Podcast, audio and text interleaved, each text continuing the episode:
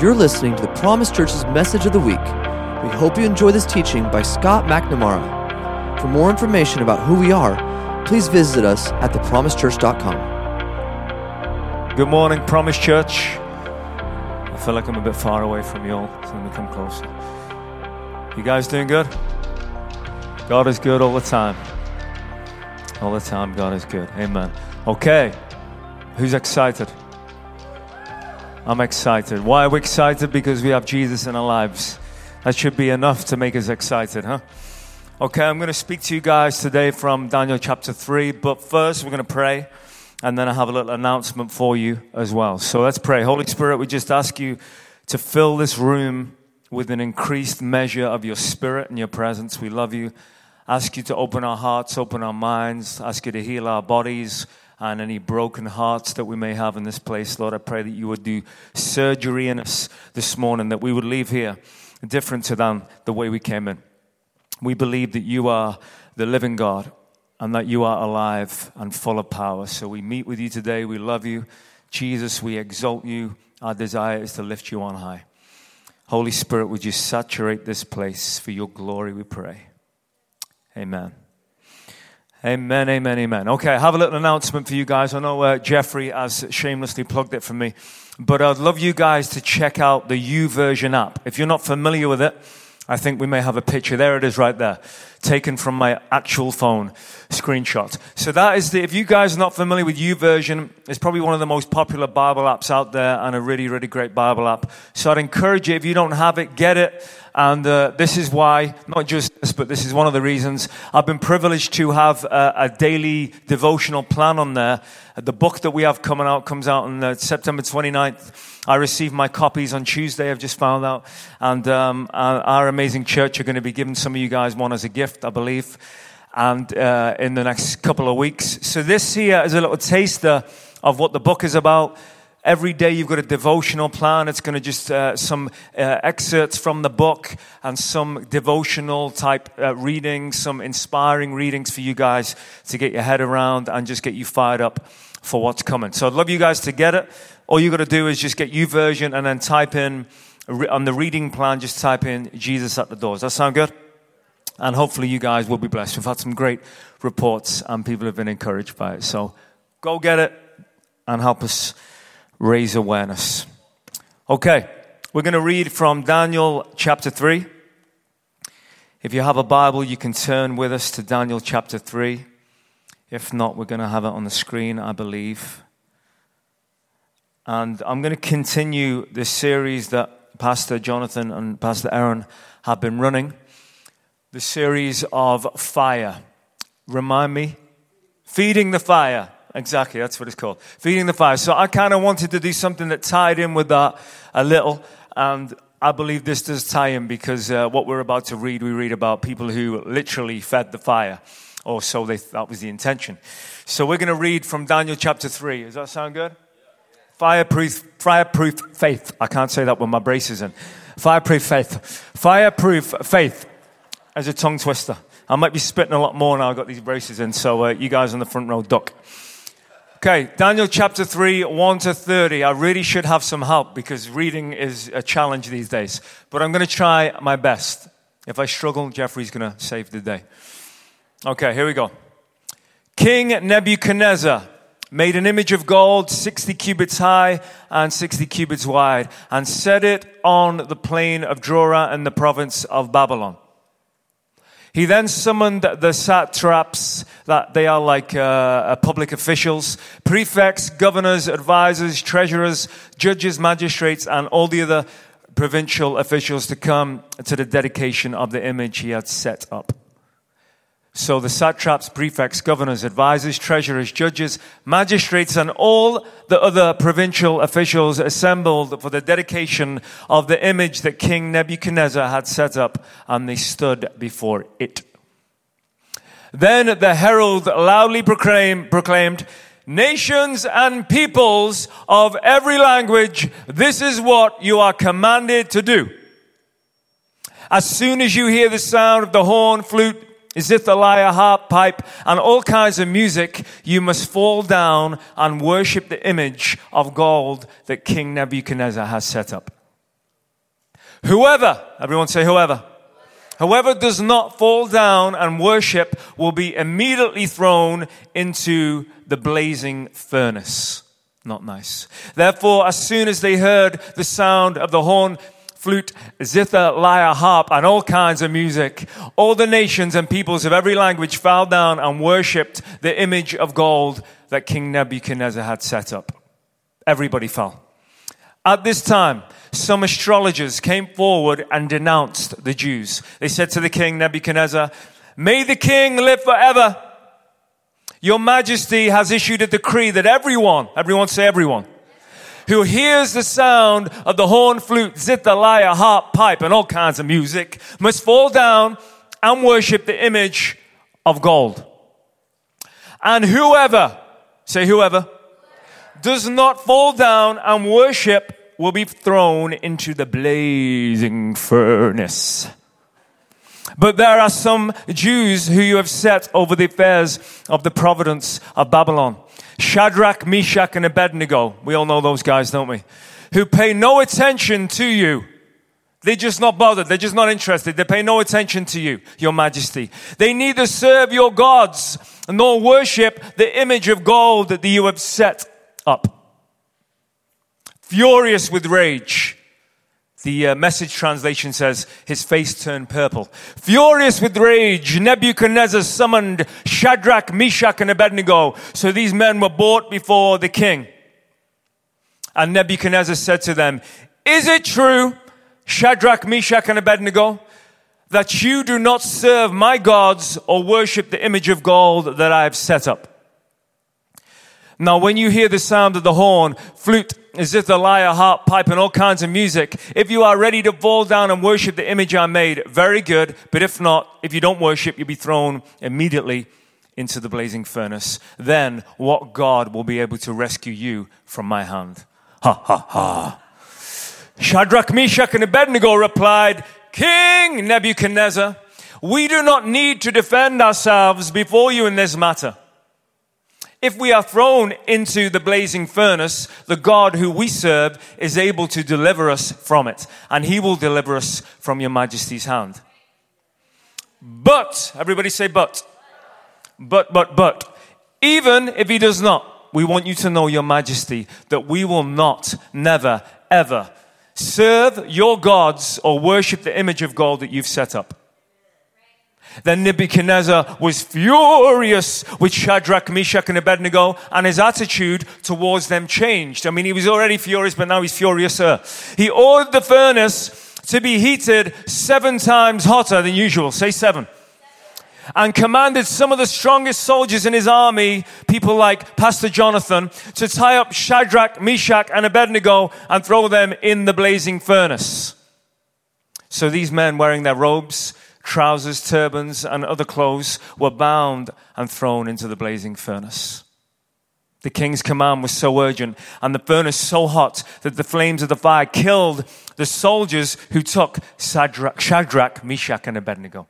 That's a hot fire right there. And these three men, firmly tied, fell into the blazing furnace. And then King Nebuchadnezzar leaped to his feet in amazement and he asked his advisors, Weren't there three in the fire that you threw in the fire? There certainly, uh, they, re- uh, they replied, Certainly, Your Majesty, there were. He said, Look, I see four men walking around in the fire, unbound and unharmed, and the fourth looks like the son of the gods. Nebuchadnezzar approached the opening to the blazing furnace and shouted, Shadrach, Meshach, and Abednego, servants of the Most High God, come out, come here. So Shadrach, Meshach, and Abednego came out of the fire, as you do and the satraps, prefects, governors, and royal advisors crowded around them. I'm sure they were very amazed. They saw that the fire had not harmed their bodies, nor was a hair on their heads singed. Their robes were not scorched, and there was no smell of fire on them. Come on. Then Nebuchadnezzar said, and it's a long passage, but bear with me, it's, it's good. I kind of feel like sometimes we go, I know we like, I know this, heard it all before, seen it on Veggie Tales, but you know what? It's good to, it's good to open it up, yeah, and get, get a fresh perspective. The king said this, Praise be to the God of Shadrach, Meshach, and Abednego, who sent his angel and rescued his servants. They trusted in him and defied the king's command and were willing to give up their lives rather than serve or worship any other except their own God. Come on. Therefore, I decree that the people of any nation or language who say anything against the God of Shadrach, Meshach, and Abednego will be cut into pieces and their houses be turned into piles of rubble, for no other God can save in this way. Then the king promoted Shadrach, Meshach, and Abednego into the, in the province of Babylon. Come on. Isn't that incredible? Now, obviously, it's so easy to be blase with some of these, uh, you know, amazing biblical stories, some of these really uh, famous biblical stories. We can read them like, yeah, man, I heard it a million times. But I just want to look at it and just unpack it a little and, and just break it down um, because, you know, it's, it's, it's dangerous to just kind of gloss over it and say, yeah, I heard it all before. You know, I mean, this is like crazy stuff. You know, this is like, you know, th- these are things that we need to hear today.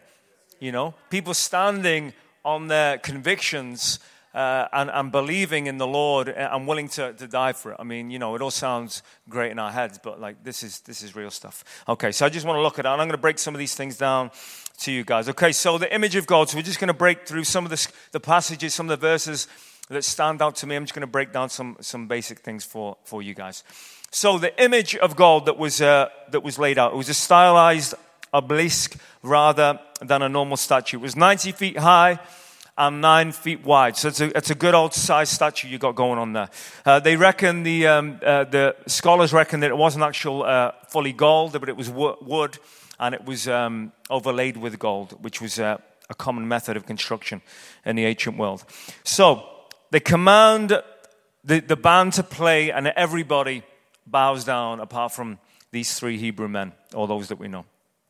So, verse 15 it talked about how the king basically uh, brings them before uh, brings them before the king and he says i want to give you another chance. I want to give you a chance to recant. I want to give you a chance to apostatize. I want to give you a chance to, to realize the error of your ways and say man i blew it you know? Now i'm here before you king. Now you and your greatness robed in, in royalty. I realize man my God ain't so great. You know, now I'm in this moment, I, I, realize maybe I made a mistake. Maybe I shouldn't have done what I did. That's what the king was hoping for. You see, the king was hoping to inject a bit of fear into these three young Hebrew boys because fear, what fear does to a lot of people, it paralyzes them. And when paralyzed, they're like lambs led to the slaughter. So they come before the three Hebrew boys, come before the king and all his grandeur, uh, and you know, in this great uh, throne room with all these ama- amazing people and sights and smells and sounds. And they stand before him and he says, Okay, recount, apostatize.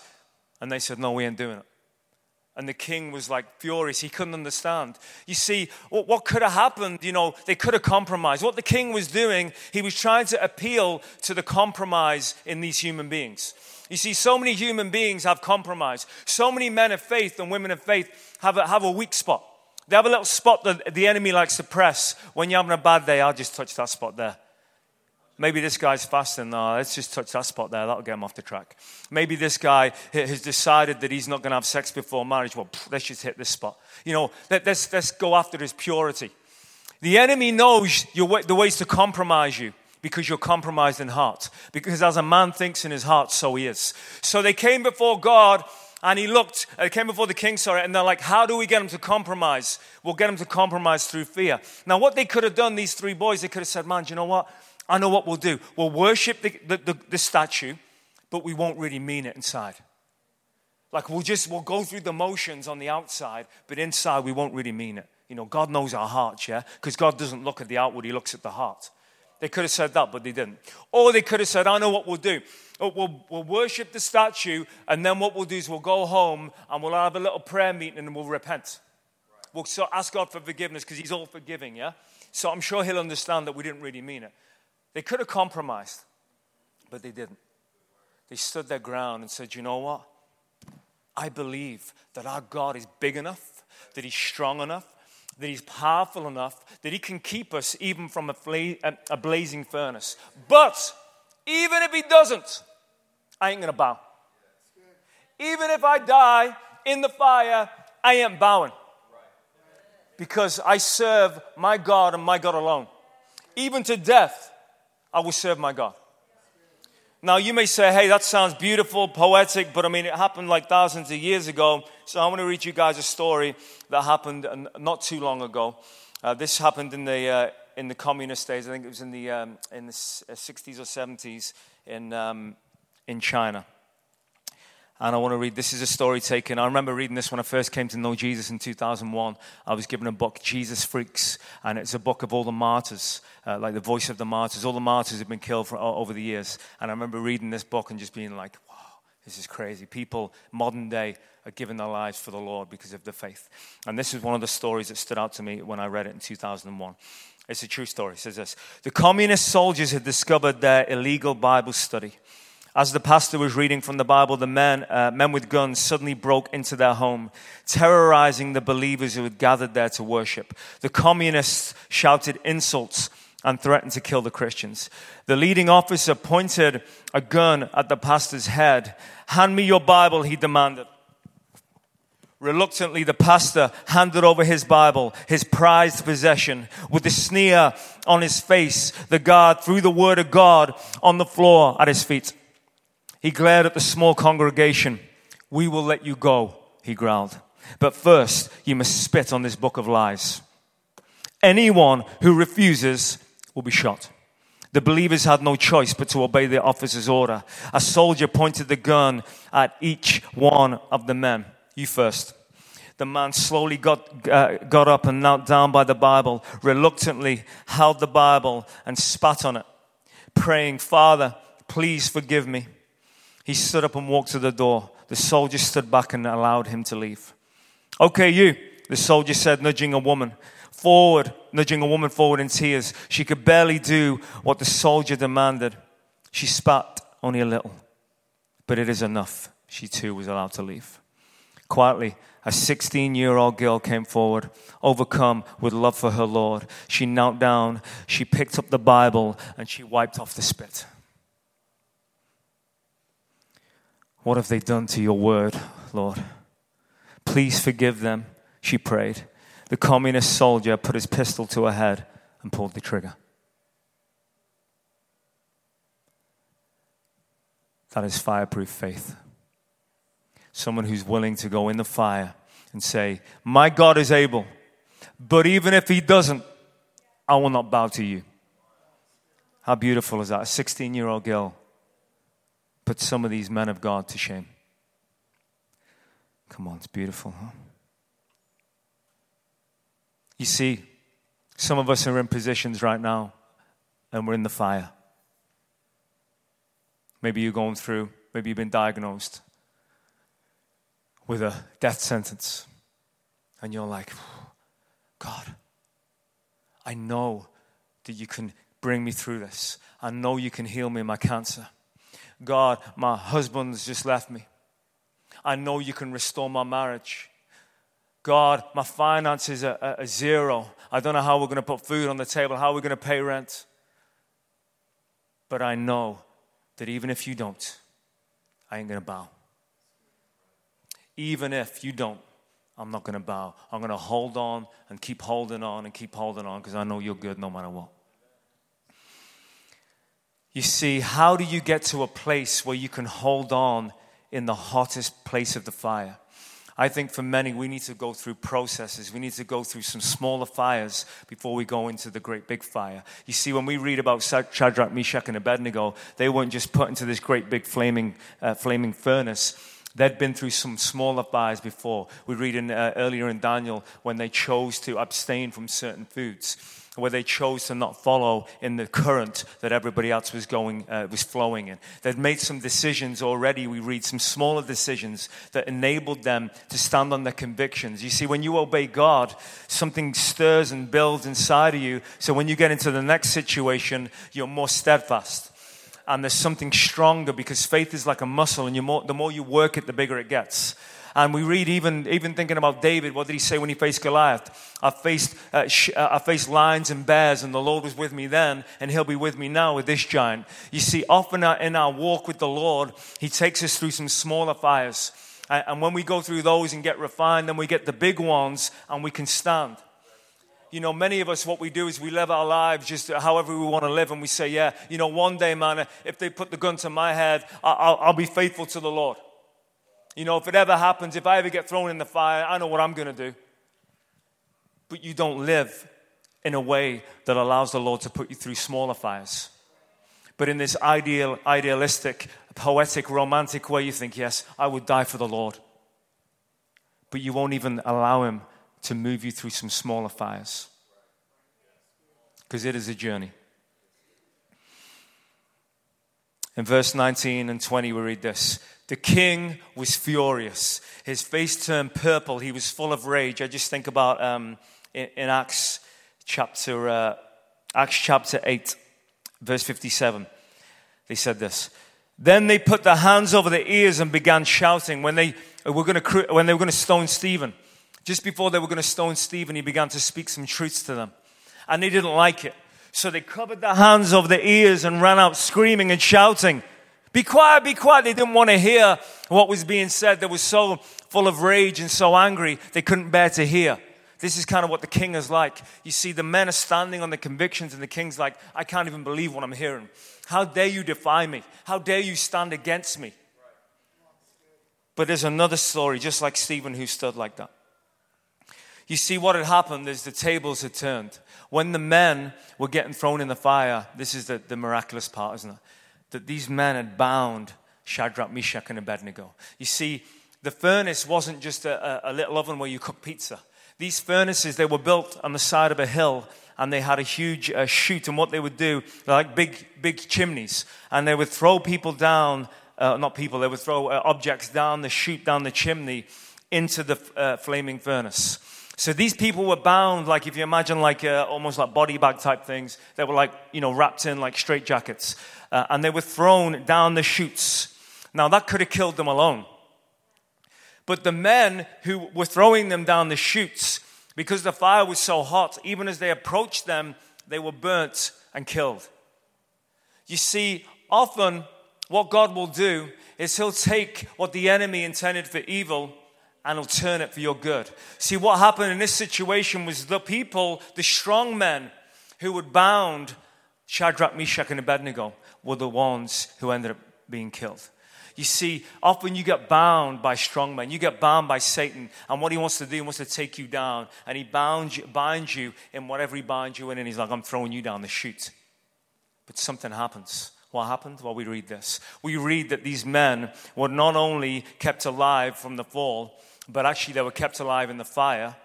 And what's really interesting is this some scholars believe that there was a wind change that there was a change in the wind at the top of the chimney, at the top of the, uh, the furnace. In the 11th hour, in that last moment, there was a shift in the wind, and the wind came and changed and protected these men, but it caused the other men to die. You see, God loves to move with winds. It's kind of like the breath of heaven. He likes to sometimes just, just give it a little blow we read about the time, you remember the time the children of Israel crossed over and they, uh, the Lord decided to part the seas. They, uh, they reckoned that a north wind came overnight and caused uh, the seas to part. The Lord likes to use wind. What is wind? It's the breath from heaven. So, what had happened is the men are about to die, and suddenly the Lord decides to blow on the situation.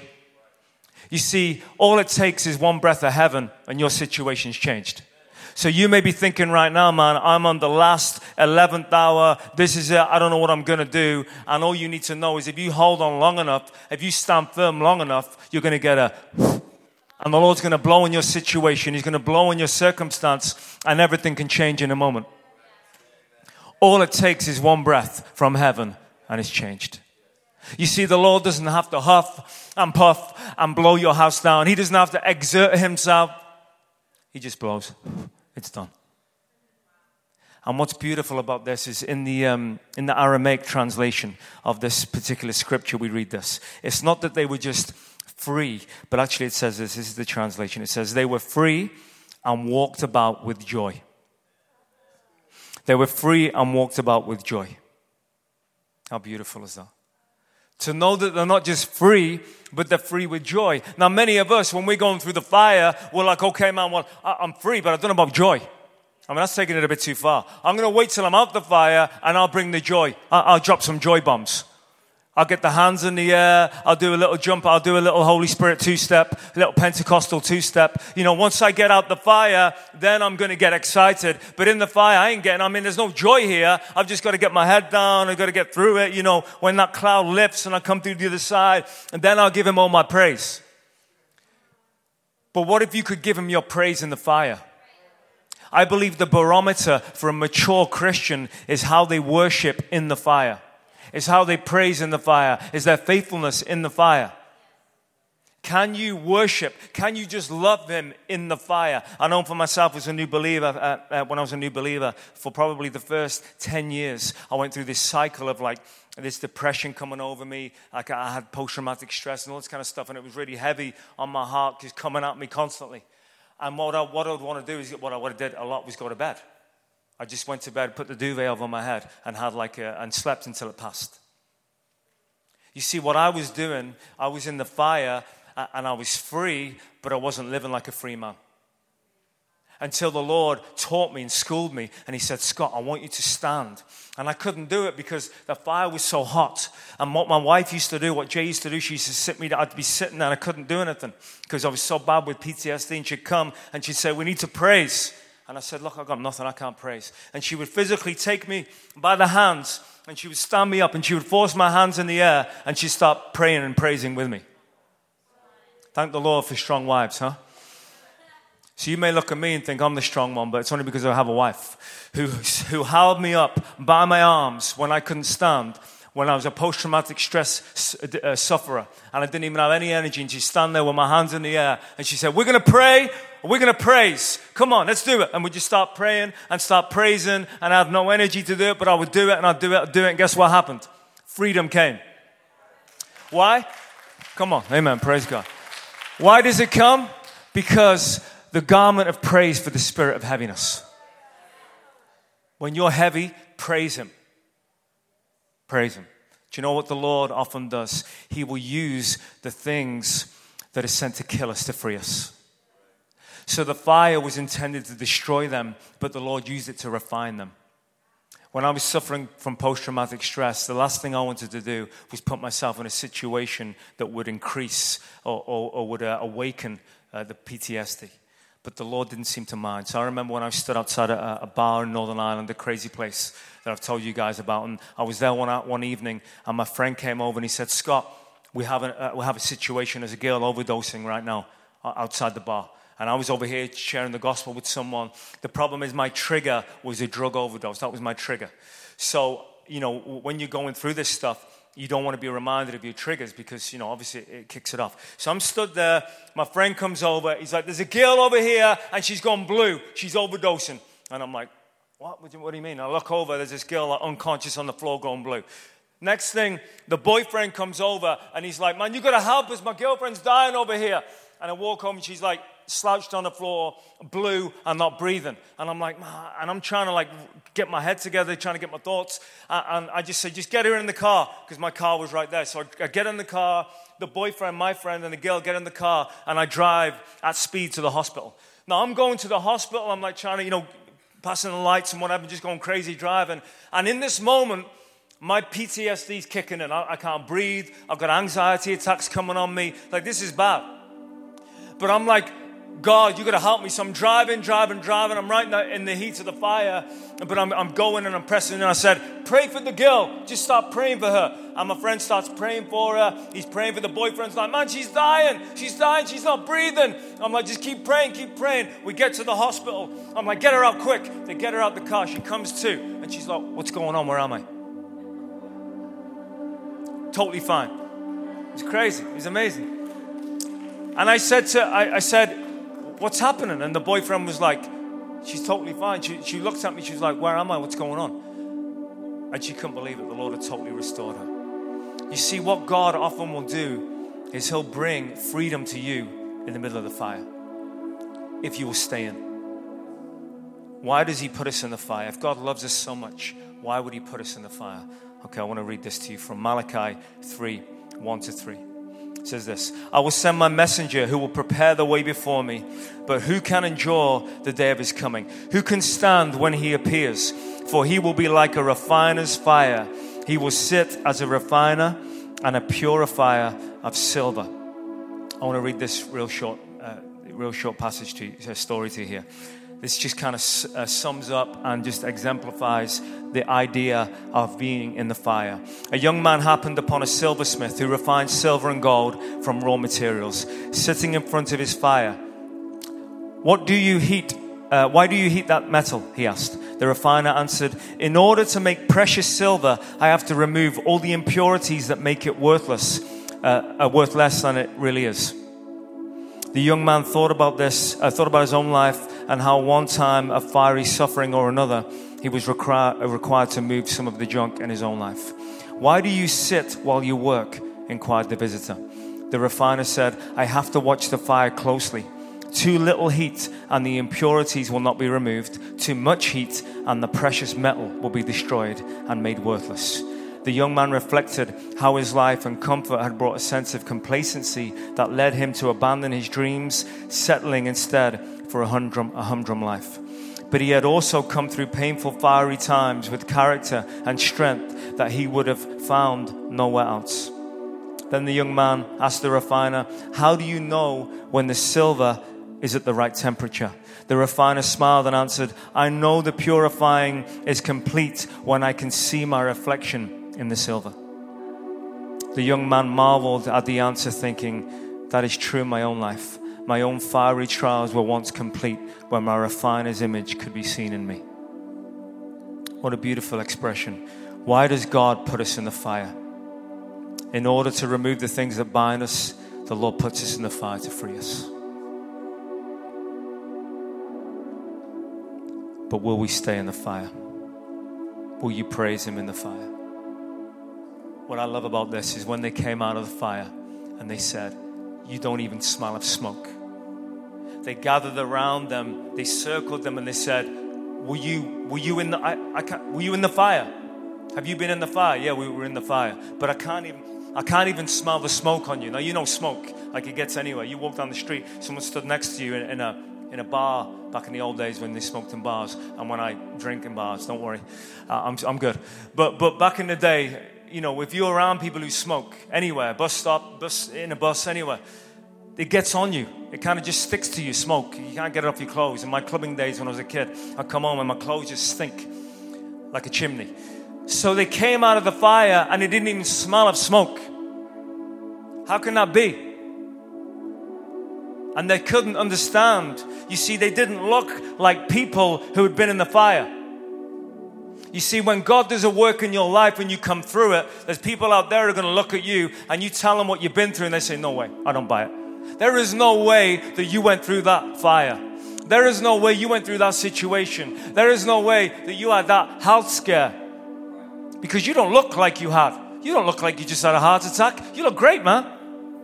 You don't look like your husband just left you. You look great. You don't look like a year ago you had cancer. Because when you go through the fire and He refines you and He brings you out, they won't even smell smoke on you. Because that is what the Lord will do.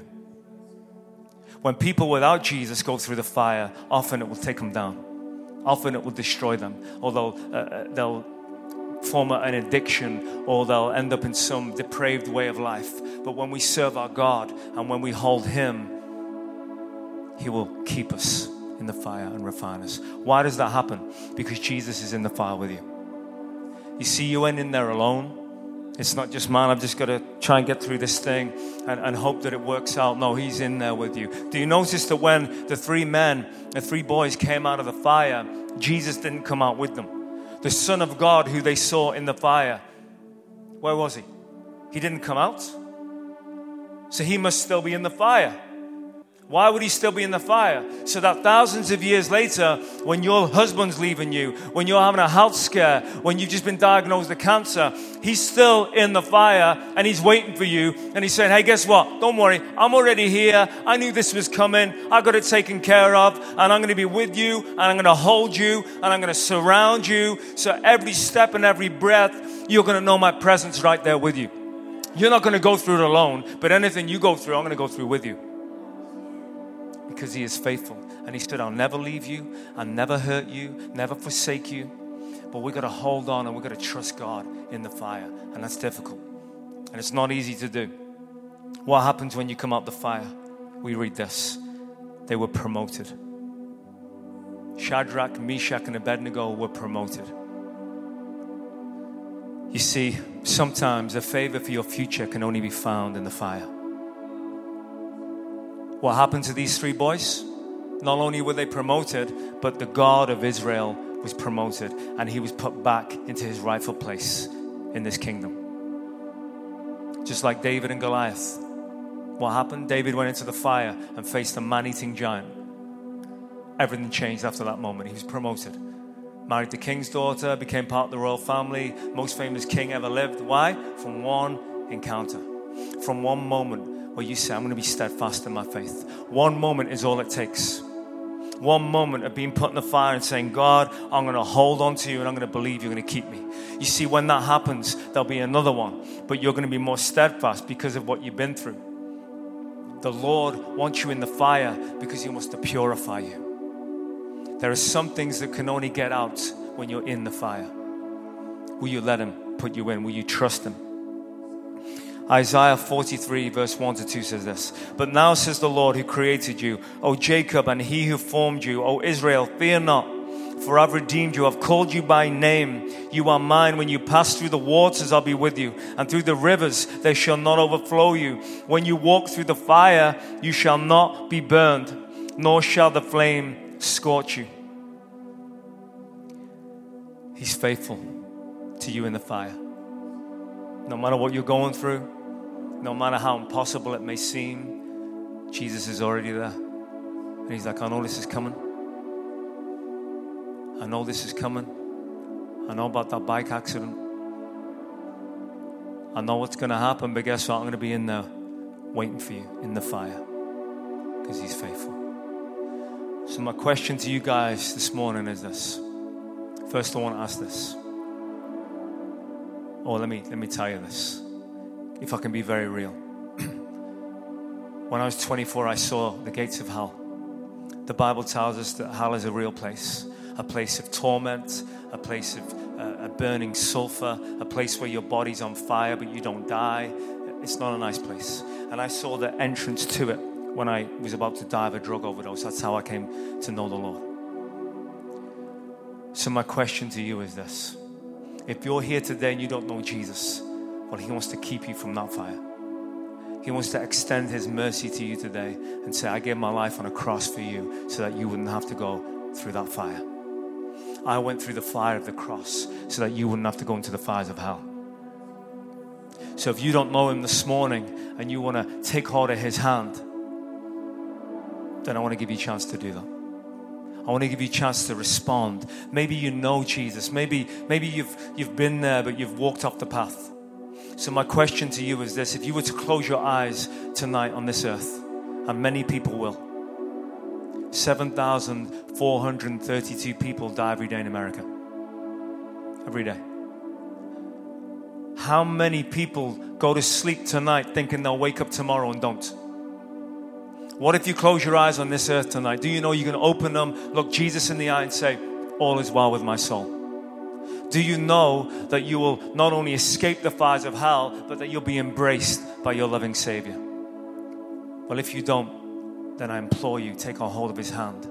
So I want to give you a chance to do that right now. And I count to three, and I'm going to ask you to raise your hand in response to heaven and say, Jesus, thank you that you went through the fires of the cross to keep me from the fires of hell. And now I want to give you my life. There's only one requirement it is that you leave the wide road where you're the boss. You turn around and say, Jesus, I'm making you the boss, and I'm coming onto the narrow path. That's the only thing that's required of you. One, Jesus died on the cross, bloodied and battered and horrifically tortured for your sake. Two, he rose again on the third day. And three, he stands at your side right now and says, Come, come, come to me. So if that's you, raise your hand to heaven and say, I want you. I want to be sealed by salvation. I want to know that I belong to you. if you've known him, but you've, you've drifted off the path, if you've backslidden, if you've uh, wandered, then today He's saying, Come back to me. So if that's you, raise your hand to heaven and say, Jesus, here I am. I want you. I love you. I need you. Take this opportunity. I don't know who's here and who's not, but I don't like to let this moment pass. Okay. Anybody? If you're here, raise your hand. Okay. If you're here and you're willing to say to the Lord, look, I know that I've been I've been hiding out of some fires. I know that I've been dodging some things and, and I've just been miserable. I've been through some stuff, but I haven't really honored you. I kind of feel like I've turned to other things as coping mechanisms. I've used other things like self medicating, whatever that may be. I haven't looked to you as my source of joy in the fire. But I've got to be honest, I'm struggling, Lord. I need you right now. I need you to show your face to me in this fire. I'm going through some stuff right now, and I need to know that you're with me. I need to know that you're here in the fire with me. Will you show yourself to me? If that's you, then I want to pray for you guys. So if that fits the bill, where you're like, man, I know I haven't honored God in the fire, and I'm sorry and I want to. Or you're just like, I'm going through it and I just need to know you right now. Then come on down and we're going to pray for you. So just come forward. And we'll pray for you, folks. Thank you, Jesus. So if you need a touch from the Lord this morning, you're saying, Look, I'm, I'm going through it, but I need to know you're with me, then just come and respond and just come and receive a touch from the King. Holy Spirit, we thank you, Lord. We thank you for your presence here. We thank you that you are the God who is with us in the fire. Lord, and I just pray right now for these uh, individuals. Ask your Holy Spirit that you touch them. Ask you to breathe on them. Lord, we know that one breath, just one breath, can change everything. If you blow on a situation, it can turn it all around in a heartbeat. So I ask you to breathe. Holy Spirit, would you breathe right now? Would you blow upon the situations of their lives? Lord, you know every detail we don't need to know. You know every single detail of what they're going through. And Lord, I just pray right now that the heaviness would be lifted off them. In Jesus' name, we just command all that heaviness to lift off you right now. The weight that you're carrying, be, to, to be removed right now in Jesus' name. Every weight, every burden, all shame be lifted off you in the name of Jesus. And Holy Spirit, I ask you to rest upon them, Lord. I ask you to breathe your breath of heaven upon them and that you would shift the circumstances. Ask you that you would cause a wind to, ch- to shift, cause a wind to change, like you did with Shadrach, Meshach, and Abednego, Lord, and that their situation would change. But Lord, even if it doesn't, that they would have a resolve in their heart that says, even if, even if I'm still in the fire, I'm not going to bow. I'm not going to bow to sin. I'm not going to bow to self medicate. I'm not going to bow to the things I know that are unholy, but I'm going to keep my eyes on you, God. Even if I don't get my husband or my wife, I'm not going to bow, but I'm going to believe that you're enough for me, Lord. I'm going to believe that you can sustain me in my singleness. Even if I don't get healed of my sickness, I'm going to believe that you love me. I'm going to believe that you're going to hold me. Holy Spirit, just pour out your power. Lord, give us all more grace to trust you in the fire. Give us all more grace to trust for, for the breakthrough, Lord, that we're contending for. Holy Spirit, we just commit everybody to you, Lord, and all those that, that maybe didn't stand but have got situations they're going through. We commit it all to you. We commit the future to you, the future trials, the future struggles. And Lord, would you give us faith to allow you to purify us? Thank you that what the enemy intended for evil, you turn for good. And I thank you, Lord, that you're going to turn all things for good. That when we look back, we're going to look and we're going to see God. I thank you that you put me through the fire because what you did in the fire, I could have got nowhere else.